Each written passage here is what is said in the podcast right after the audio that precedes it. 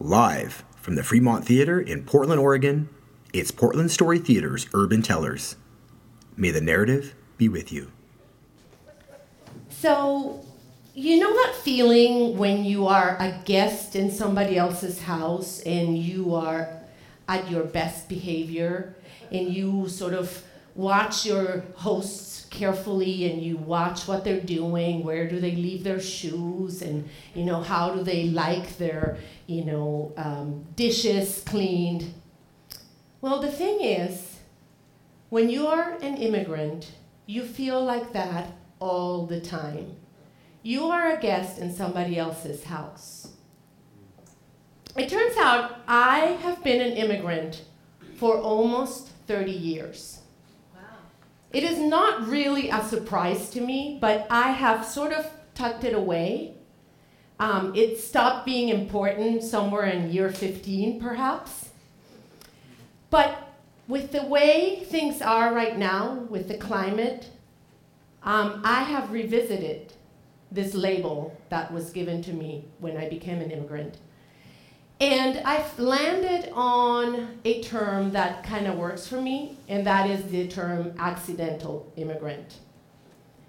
I consider myself an accidental immigrant because I never started out thinking I was going to become an immigrant. So let me tell you a little bit about the journey that brought me to immigrant status. I was born in Venezuela. My parents are on, were, my father's deceased, German. So I actually come from a long line of immigrants. my mom and dad moved to Venezuela in the 50s. My father had been working in a jam and jelly uh, factory in Germany, and he didn't get a, uh, a promotion that he was hoping for. And so he decided, let's move somewhere else. And for a little while, he really considered coming to the United States because during the war, he was wounded by the Americans. Really, he started being a soldier, he was a paramedic, and right away he got shot. And um, he also was taken by the Americans, um, and they took him to the medical facility that they had. And the wound developed gangrene, and so he almost died. And in fact, they put them they put him in that area in the ward where the uh, the patients are that you basically um, letting go. But he lucked out because they decided to try a new medicine on him. You might have heard of it, penicillin. And it saved his life. And saved mine too, I wouldn't be here. So thank you. So he was really interested in the idea of coming to the USA. But my mom had family in Venezuela. I told you I was from a long line of immigrants. Well, they had moved to Venezuela in the 1800s. So Venezuela was the logical choice. And to be honest, I'm kind of glad they went there because I wonder if we had come to the States, if I uh, had been brought up bilingual and biculturally the way I did. Um, so my world, growing up in Venezuela, was very much a bubble of other immigrant families, similar kind of situation. Um, but I was never aware that I was an immigrant, and I felt Venezuelan 100% if you had asked me then. Um, but obviously, the German side was pretty strong too. Um, but when it came time to go to college, I didn't really want to go to Germany, and I really didn't want to stay in Venezuela. I wanted to come to the coolness mecca, which was the USA. you see, I grew up watching all these TV shows. Um, Hechizada, when I was little, Bewitched. Yeah. Mi Bella Genio, I Dream of Jeannie. Oh my God, best shows ever. And then when I became a teenager, I would watch Los Angeles de Charlie, Charlie's Angels, Farrah Fawcett. Woohoo! We all wanted to have that hairdo. Doesn't work in the tropical, humid environment. Didn't ever stick. Um, which other shows? Starsky y Hutch. Starsky. El bote del amor. Love boat. Yeah, and then oh, what was, oh, La Isla de la Fantasía. Fantasy Island. El avión. El avión. Yeah, you guys have seen it.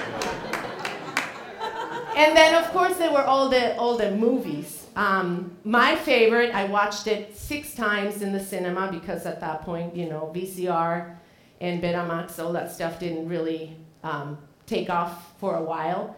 Um, Vaselina. Grease. and then my other favorite was La Guerra de las Galaxias. Star Wars. Good stuff. So, of course, I wanted to come to the States, and I did, and I landed in South Carolina. I know, right? So people always ask me, like, what the heck? Why? Uh, wait, what? And so at the time, I mean, now I've come to think of it as destiny. It was, I, it was meant to be.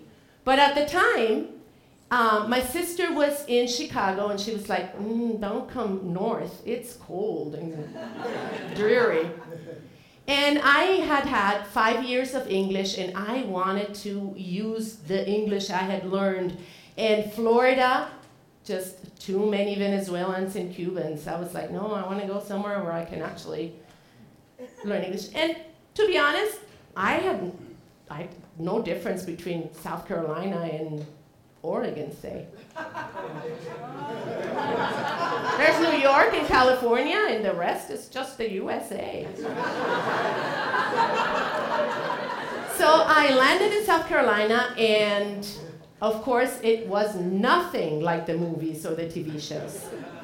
Um, but you know what? It turned out to be perfect for me because the University of South Carolina was advertising heavily in Venezuela. So when I got to South Carolina, there were about 100 other Venezuelans there.